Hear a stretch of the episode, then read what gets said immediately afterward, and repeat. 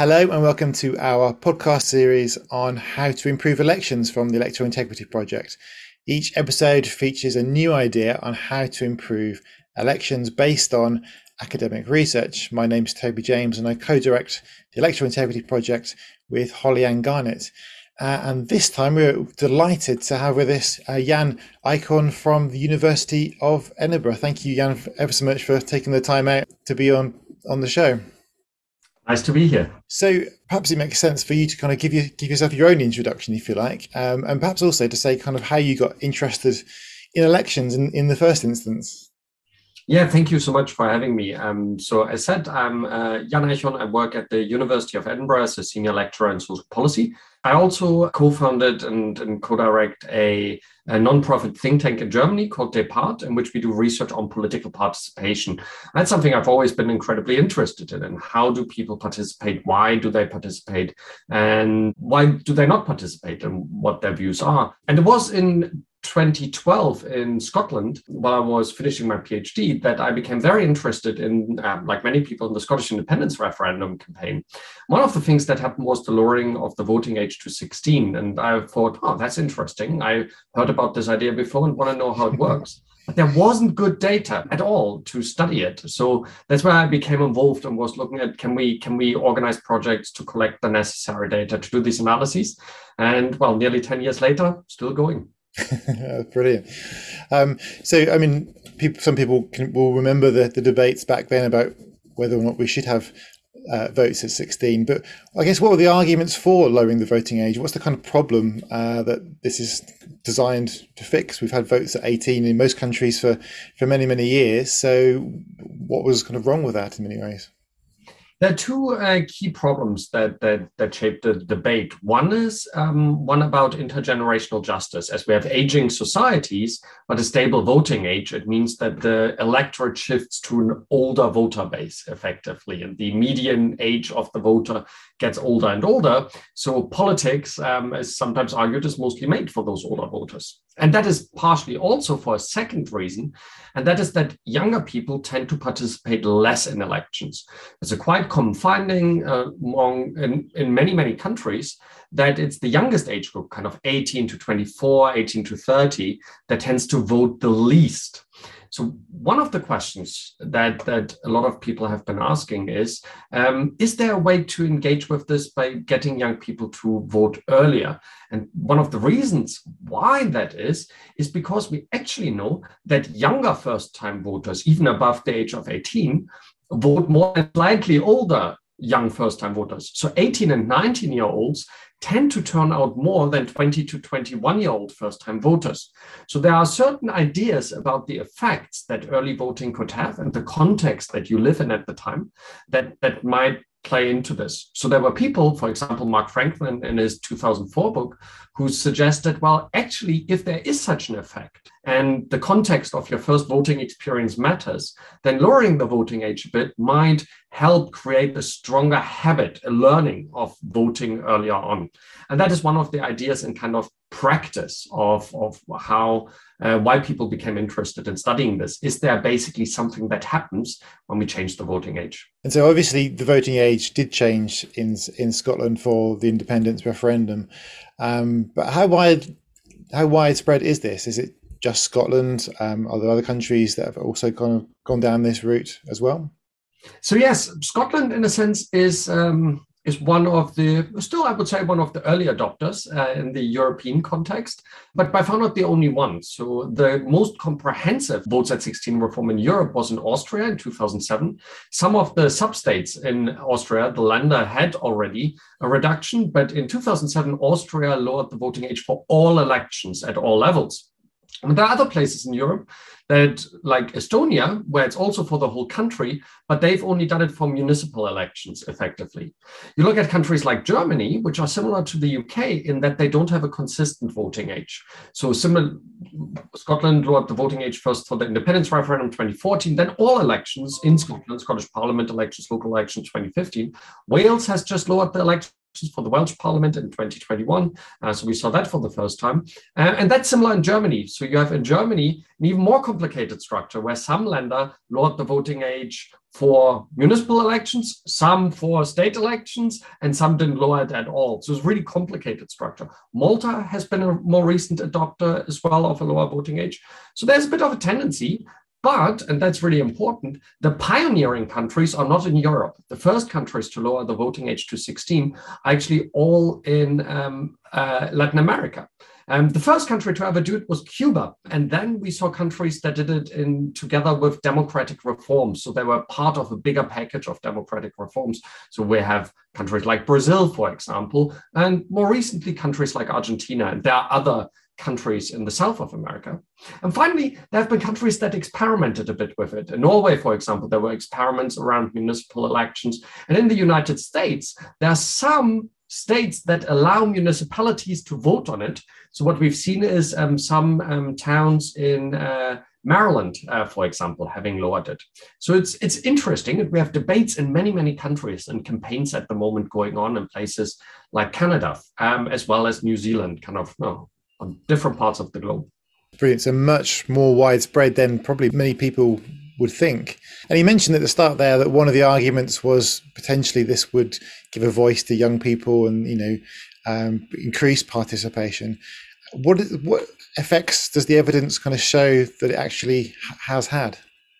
So I think the most important thing in terms of the effects now that we have data and can study what actually happens rather than speculating about it is there's some variation between countries, but one thing we can say, we don't see negative effects.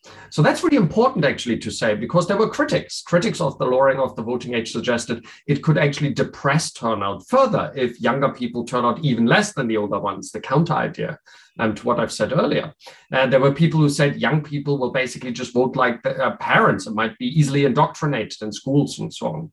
Now, pretty much all the evidence we have from a quite diverse range of countries suggests that these things aren't happening.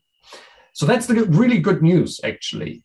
But how positive the effect is varies. So in some countries, we have seen a positive impact on voter turnout, actually, carried through to later years. So Mark Franklin did an analysis where he looked at Latin American countries and Austria and does note a positive effect in the longer term.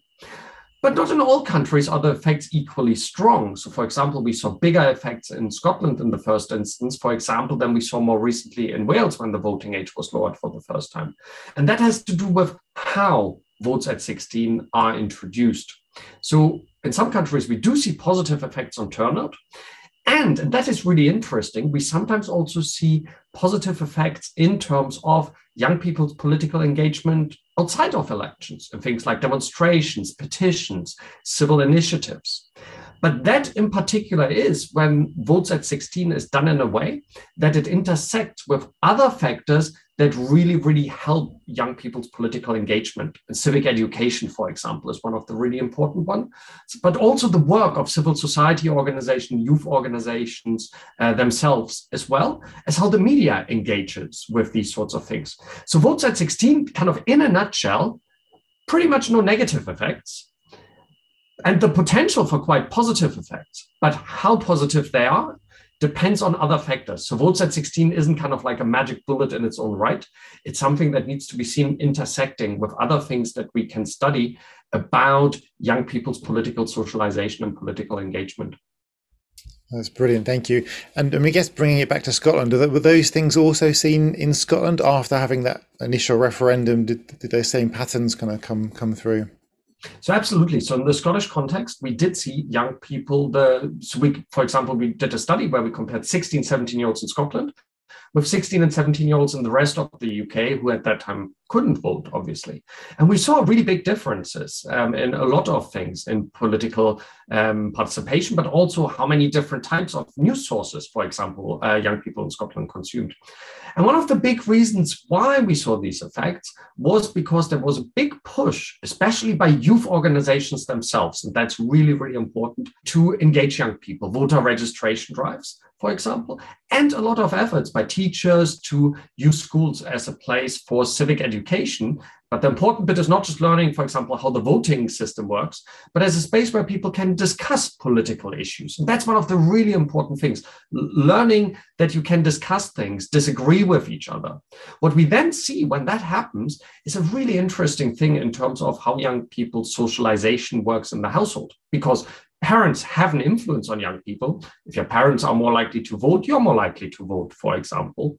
But what's really interesting is young people who feel more politically engaged are more likely to also influence their parents and talk to them. So we see more of an interaction rather than a one way street. And that is one of the really important points to understand why votes at 16 might have a distinctive effect, why earlier voting does. Most 16 and 17 year olds go to some form of school and most of them still live in kind of a classic kind of in, in a home with parents for example or family in a broader instance not all of them but way more than in the kind of 18 19 20 21 years where you know there are often it's a period of massive change in people's lives with education work lots of different things so, if your first voting experience is one that happens when you are in an environment that is more socialized, where it's a more group experience in a sense, it's more likely that something happens, that there's a positive effect. Basically, at 16, 17, for more young people, voting is a more collective communal experience than it would be at 18, 19, 20. And that is why you have places like schools, youth clubs, and so on, where you can have really big positive impacts that would be much harder to achieve at age 19, 20, when basically people have much more diverse paths and places where they are. And so, so far, this is sounding overwhelmingly positive and uh, that everyone should adopt votes at 16. But are there any kind of problems that this might or has caused, or maybe situations in which this might not work, for example? Yes, there, there have been examples where we, again, we don't see negative effects, but we definitely see basically not the full utilization of positive effects. Um, there are a few that stand out in particular. One that applies to Scotland. Civic education, which is a really important factor in this, is not uniform across Scotland. So each local authority got to decide, for example, how much the referendum could feature in schools. So some schools allowed to have political debates with opposing views, other schools allowed it to be discussed in the classroom, but only by students. And some schools, you basically weren't allowed to talk about the referendum much. so that creates a huge amount of inequality, actually. So it's really important. So civic education isn't there. Second thing, timing is really important. When you, in Wales, for example, recently, we didn't see as many positive effects, partially because it happened during the pandemic, really tough time but also the period from the introduction to the first time that 16, 17 year olds could vote was way too short to create these positive impacts. Youth organizations becoming, there were loads of great initiatives, but not enough time to coordinate efforts, for example. There's a third element that can be quite problematic, and that is when then political actors and media don't engage. So, what is really necessary is also that politicians want to engage and actually signal that young people are being taken seriously. When that happens, the effects are greater. When not, it can actually result in quite a bit of alienation. And finally, there's also the problem that actually, while we've seen positive effects in the Scottish context, for example, they're not as big as they could be because when you have the sort of differential leveling, like here, where young Scots can vote in Scottish elections, but then cannot vote in general elections for the UK Parliament, that is for many a really frustrating experience. Mm. This kind of feeling of I can do this but not that, and can actually result in alienation against kind of the UK political system. So there are quite a few factors that that come into it in in those terms, um, and and maybe that's a final one that moves beyond the, the very empirical aspects. It's how the debate is run. So there are debates, and proponents and opponents of votes at 16 bring this up, where we should critically think about, you know, what rights are conferred at what age. It's some rights are conferred at age 16, other rights at age 18. That's normal. That happens. We have a mixed structure, but we should think carefully about this. What does that mean? And if that is not properly debated, you can see quite a bit of alienation and confusion. So that is a normative question. There isn't a right or wrong one there necessarily, but it needs to be taken seriously and a good space needs to be provided. So when those things come together, the positive effects are more likely. When they don't come together, or more of them drop out, then we're not as likely to see these positive effects. And we definitely see variations between countries in terms of the, the kind of uh, the quality basically of how well votes at 16 is implemented. And that's the final point to policymakers, but also activists. Getting votes at 16 into law is a good step. But that's not when the work stops. The work should then mm. move on to kind of implementing it well. Yeah, and I think with my election administration interest and, and hat on here, I, I could see how, in the case of Scotland, where there's two different franchises, there's you know votes 16 year old able to vote in a Scottish parliamentary election, uh, but not able to vote in a UK general election. That can cause quite a lot of extra work for the administrators maintaining those two electoral registers there as well. So, who should be implementing this? I mean, is it basically every country subject to those, you know, that those important conditions you're setting out? Um, is it a universal? Is this something universal? I mean, democracy is often said to be a universal principle. Um, so, is it equally the case that everyone really should be implementing votes at 16? So, based on the countries where we've studied it so far, I would say probably yes. Um, we obviously don't know whether there are particular contexts in which it would work differently, but the evidence that we have from Latin America, Europe, and a little bit North America, which are the main places where we've seen implementation of it, there are similarities in, in those outcomes in the way that I've described. So, overall, yes. And that is partially because one of the big criticisms against votes at 16 that's often leveled is that, you know, 16, 17 year olds might not have, you know, sufficient knowledge. They don't know as much. And it's typically true. 16, 17 year olds, on average, know a little less factual things about politics than slightly older people on average. It's not a hmm. gigantic gap necessarily, but that typically is a little bit of the gap. But there's a big problem with that line of argument, and that is the causality because what we see is when 16 and 17 year olds get the vote and it's implemented well, that usually is a trigger to gain more information and more knowledge. So it actually works the other way around if we think about it. There's also a more normative question where we could say, well, we don't pass you don't have to pass a knowledge test at later ages and so on but even if i took that argument at, at kind of face value it we need to think about the causality the other way around votes at 16 can be a positive trigger to engage young people more if implemented well. So I'm obviously, you know, you never know. Democracies work different in different contexts, in different cultural contexts. They relate to the economic system. So there are lots of complexities. But based on the evidence we have now, there's no reason to suggest that votes at 16 had negative outcomes, but there is that positive potential. So I would say yes, it, it's it's it's a good idea. Mm. And I guess um, one final question there is why 16 as opposed to, to 15 or 14? Is there something particular about that number or that age, or, or is it dependent on a, a country and the particular rights, other rights that they're given at that moment in time? It's an excellent question, and one that more and more campaigners are asking about. You might, some people might have seen initiatives about voting age zero or voting age six, um, and and different things. And there's a good question about it. Sixteen is as arbitrary as other ages. Any any age delineation is arbitrary to some extent, of course. There are quite a few campaigners who argue for votes at 16 because they see it as something that can be implemented, but actually wish for a lower voting age. So Germany, some of the campaigns are focusing on voting age 14, actually. But there, there, are two good reasons for voting age 16. The first one is that for in countries like the UK, Germany, um, in a lot of countries, that is still an age where a lot of young people live with their parents and are in some form of education. So you do capture them. If that is the decisive socializing thing, then it's young enough, so to speak, to, to reach uh, people around this, this age. Because most places, you don't just have election every four years, you have elections in between, local elections, state elections. So there is more stuff going on. So there's an argument that 60 might be enough to see some of these effects in the first place. Although others say if you really want to do comprehensively, that's why you might go for 14. The second point is there are quite a lot of rights conferred in a lot of countries to 16 year olds. Not all rights, but some rights. So it allows for this discussion. And it might have a greater degree of social acceptability if we talk about 16.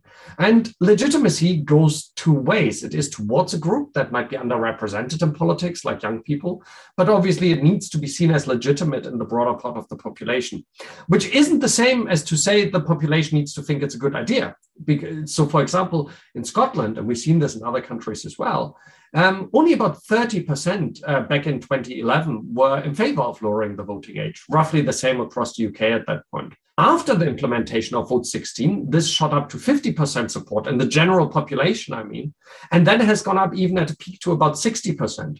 So this is quite interesting. I've talked earlier about young people's experience with this, but it's actually very interesting that the Scottish public, on average, also shifted in their views once they saw young people engaged in this process. So basically, we saw at the peak up to a doubling of the support for votes at 16.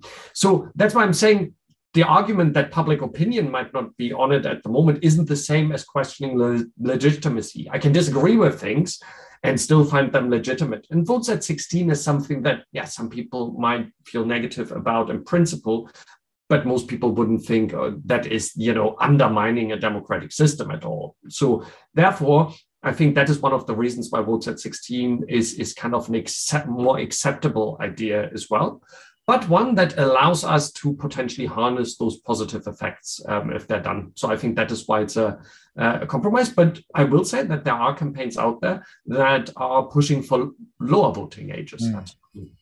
Brilliant. Thank you. Um, and finally, where can we find out more? I understand there might be a book about this. I'm uh, always uh, very happy. Thank you for asking. So there is a book. Uh, I can hold it up here um, that um, I've worked on with a lot of collaborators. Um, so my uh, co-collaborator Johannes Bergh uh, from from Oslo, uh, the Social Science Research Institute there, he and I we edited uh, this book with contributors from loads of different countries. So it was because we don't have good comparative research, but we at least wanted to bring together in one place the experiences from countries where research on this happened. So we have uh, chapters in the book with case studies from Latin America, from the US, from Norway, some of those experiments, but also Germany, Scotland, Austria. Um, and we try to bring this together there. And we see a growing body of literature of people who've written articles. There was a really good um, special issue in Parliamentary Affairs um, where Johannes and I wrote about the comparative work, but there were other colleagues, Christine Hübner writing about Scotland, uh, our colleagues Andy Mycock, Thomas Loughran uh, writing about the kind of bigger picture of lowering of the voting age and questions what that has for local politics so loads and loads of others. Um, so there's a growing body of literature around this internationally, and I should say there's some really exciting efforts by campaigning groups to also not just run campaigns but provide resources and resource repositories. So, for example, the um, Votes at 16 campaign in the United States has a website with materials that uh, one can look up and kind of also accessible briefing papers. Um, but also they have materials in there um, that look more specifically at kind of how campaigns might engage. Um, and there are other campaigns that do similar things um, in, in other countries. So just to say that there's there is quite a range of materials, uh, both on the academic side and maybe the more practical side. That's brilliant. Thank you. And just just so we get it again, the title of the book was. The title of the book is uh, Lowering the Voting Age to 16 Learning from Real Experiences Worldwide. I'm not great with creative title. It really says on the tin. Well, it says it says what it is. That's perfect. Available available from Palgrave from all good bookshops. So there you go. Yeah, and thank you ever so much. Fascinating insights there, and also hopefully very helpful for for people thinking about ways to improve elections. So Thank you. Thanks.